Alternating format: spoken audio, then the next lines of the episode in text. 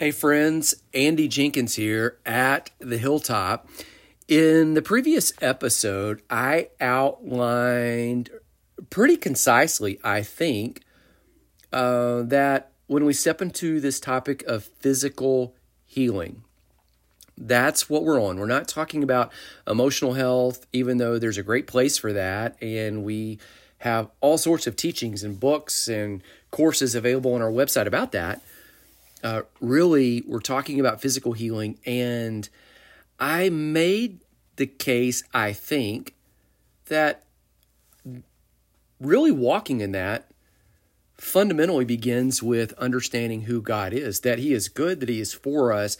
And Jesus demonstrates exactly what He's like.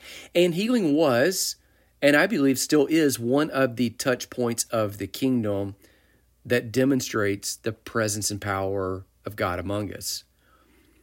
Now, in this episode, I want to tackle the idea of faith.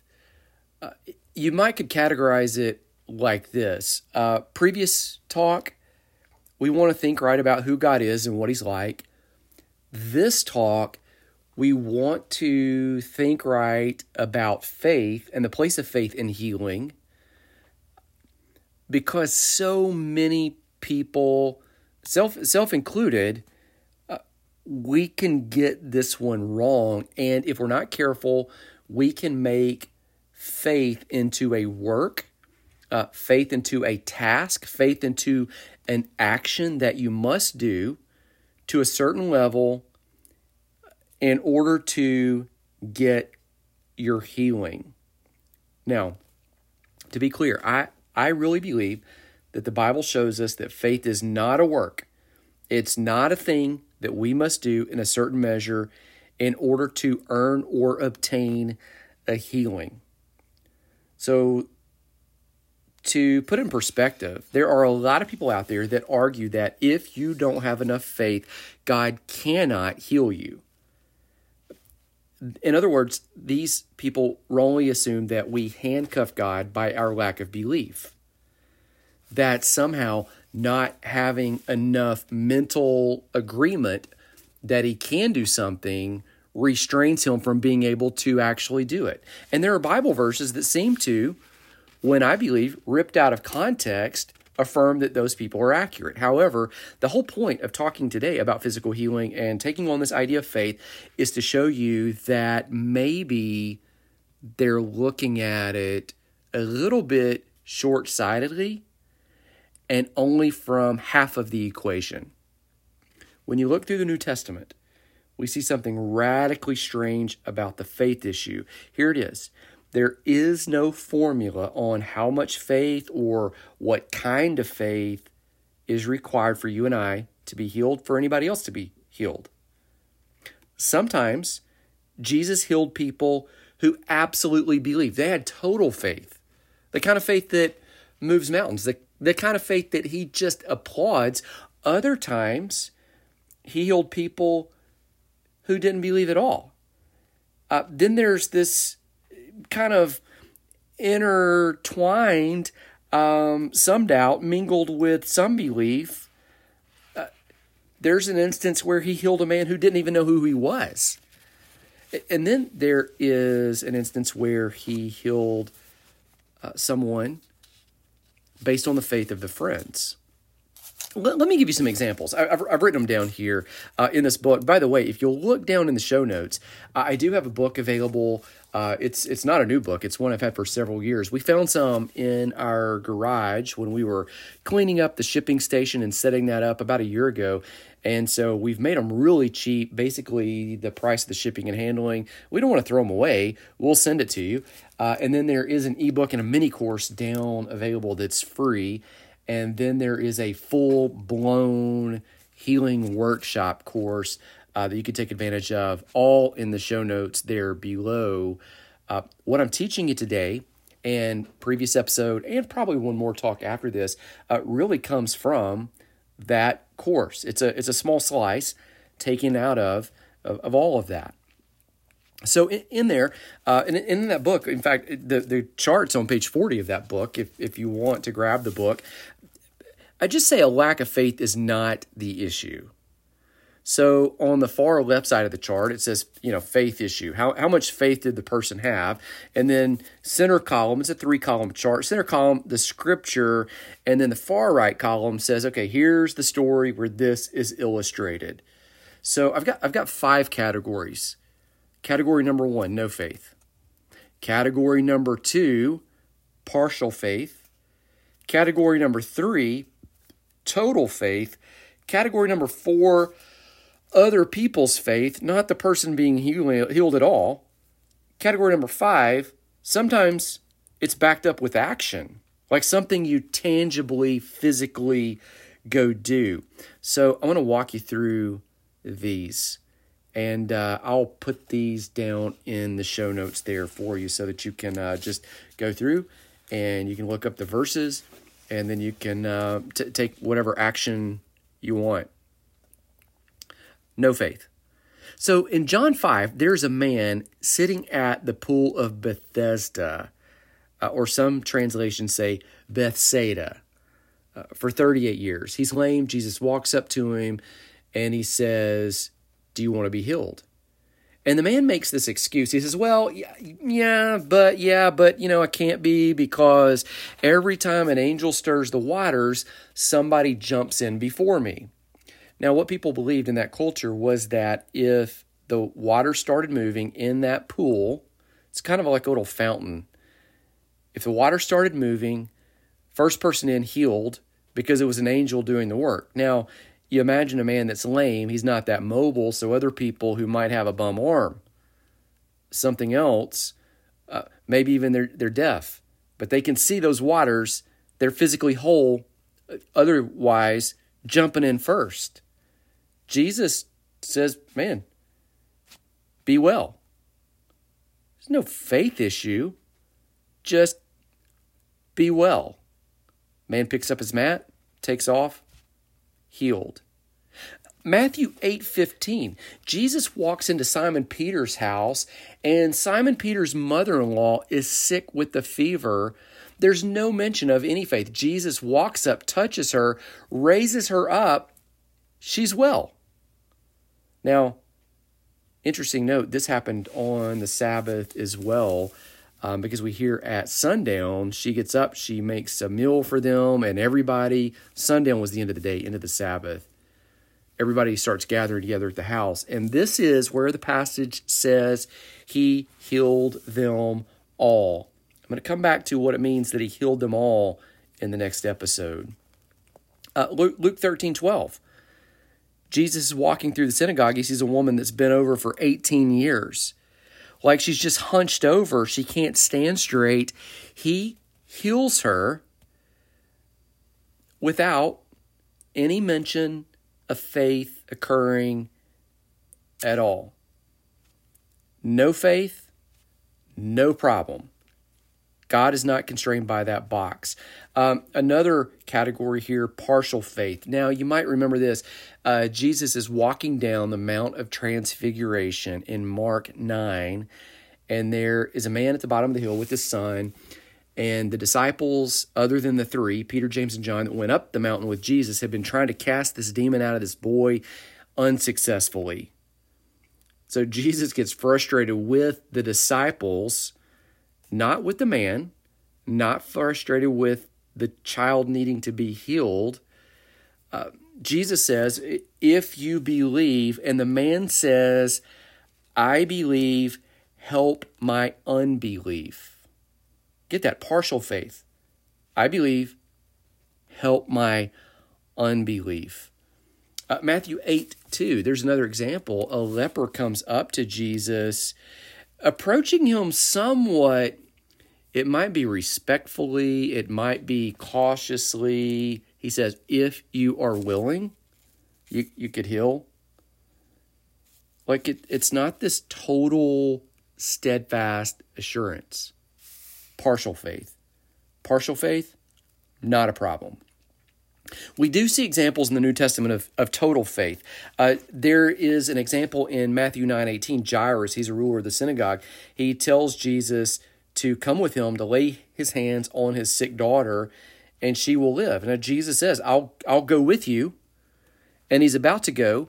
Uh, you might know that story is when he's about to leave, a Syrophoenician woman, um, or rather a woman with a flow of blood, probably hemorrhaging, she moves through the crowd and says, If only I can touch the hem of his garment, I'll be made well.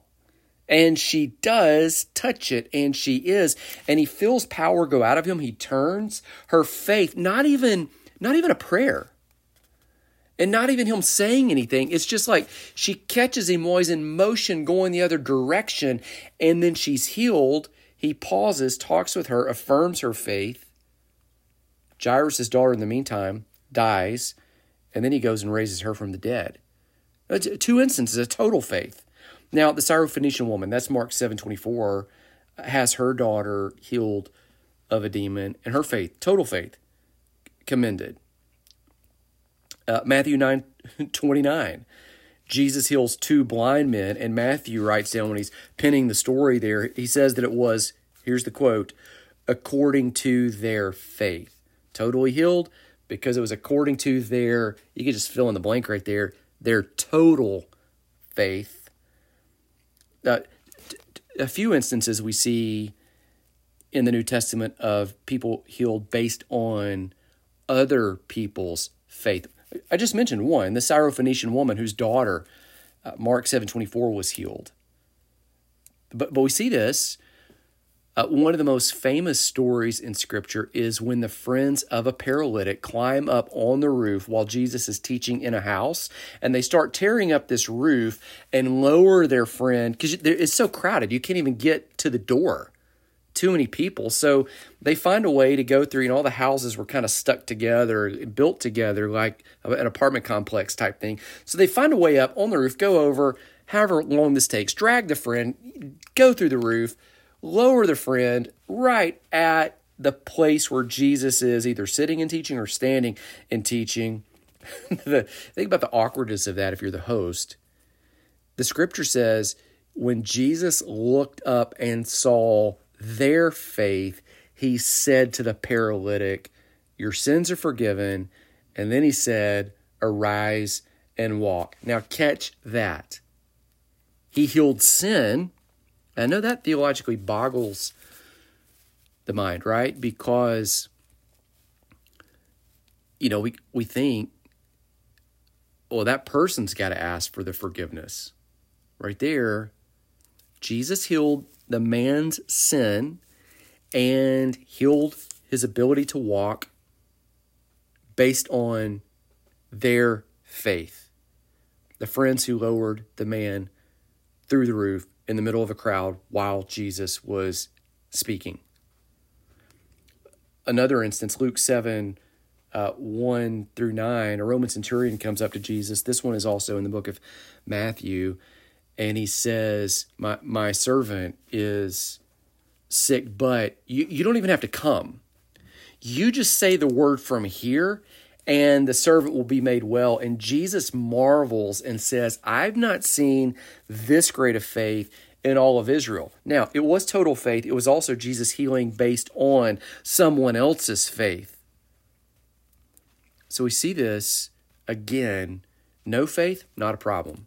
Partial faith, doesn't mean you're going to get partial healing. Not a problem. Total faith? Okay. He'll heal according to that total faith. But he's not going to penalize you if it's not there. He also even heals based on other people's faith. And, and then there are these instances where in the New Testament you see that people are healed as they follow through on an action.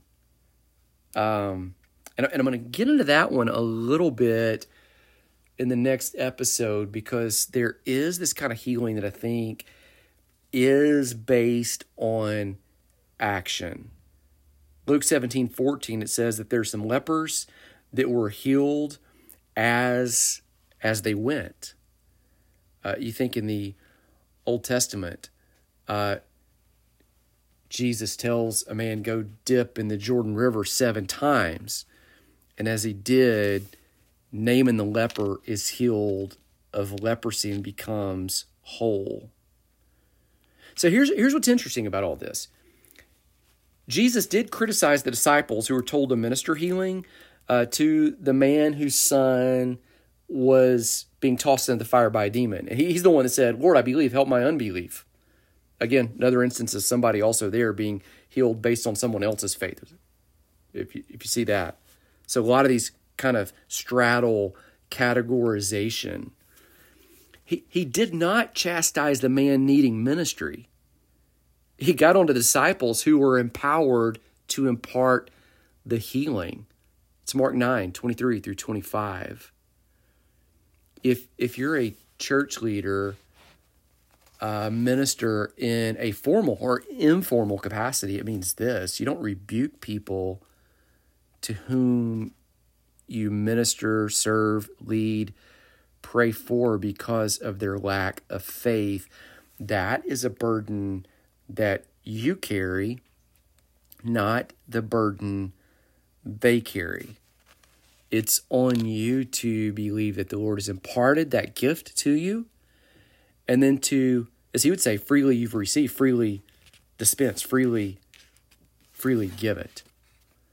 So, so this lack of faith, it's not always a negative, and it's not something that you could fit into the box. Here's here's what I do see. Uh, some people look at the book of Mark about chapter 6 when Jesus is preaching in his hometown, and they say, well, it, it says that Jesus could do no mighty work there, and he marveled because of their unbelief. Here's what I think. If you read the text there, Jesus says that a prophet is not without honor except in his hometown, and he could do no mighty work there. Pause, break, right there.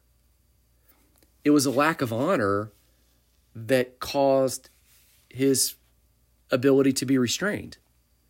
I mean, in all these other stories that I just walked you through, uh, people are honoring Jesus. They're deferring to him. They're looking to him as like there's a respect, there's an admiration, there, there's doubt for, for some of them for sure.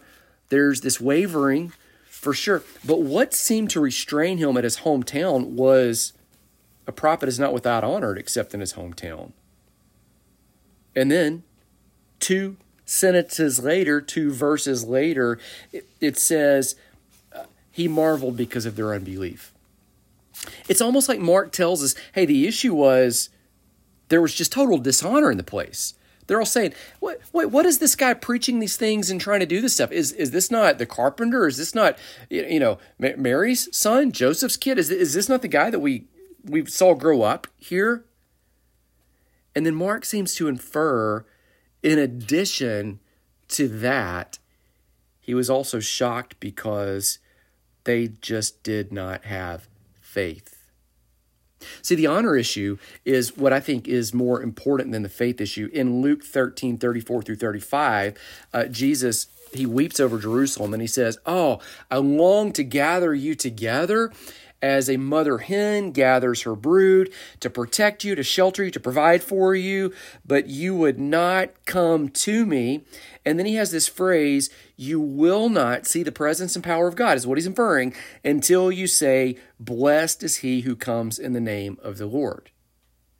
In other words, you're not going to see his presence and power until you honor the one who was sent by him to serve you in this supernatural capacity.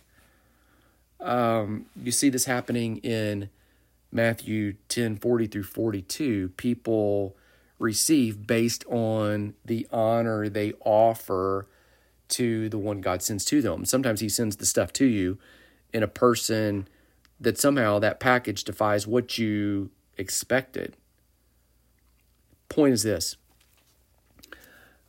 faith, it's not not not the driver. Uh, it doesn't restrain what God can do. So, if you've been in the position where you've thought, I'm dealing with this, this problem persists, somebody in a pulpit even told you, or someone with a position or a title even said, It, your issue is because you don't believe hard enough, and they've turned it into this thing that you think, well, I'll never be good enough because I'll never get my faith quotient up to some artificial level that that person set. It it wasn't a problem. Not for Jesus, not ever. See, put it together, previous talk. God is good. He loves his children. He loves you. He doesn't harm them, he heals them. Faith, this episode, it's not a work that we do to earn a healing. A lack of faith doesn't disqualify you. The bigger issue is honor. If someone's willing to receive, they can receive healing. We'll unpack that and thinking right about healing in the next talk. My prayer for you as I close is that the Lord bless you, He keep you, He be gracious to you. If you have felt restrained, belittled because of a lack of faith, or if someone has tripped you up theologically, it made you feel less than, oh, let me remove that burden for uh, for you from you and just tell you I've got faith that you can borrow, that he can break through, that he can make all things new. In the same way that he healed people of total faith in the scripture, people of partial faith in the scripture, people of uh, wavering faith, even people of no faith at all. And then these people that were borrowing other people's faith, that didn't even know they were using other people's faith, and he still healed. May He reach out, touch you. Grace and peace, friend. I'll see you soon.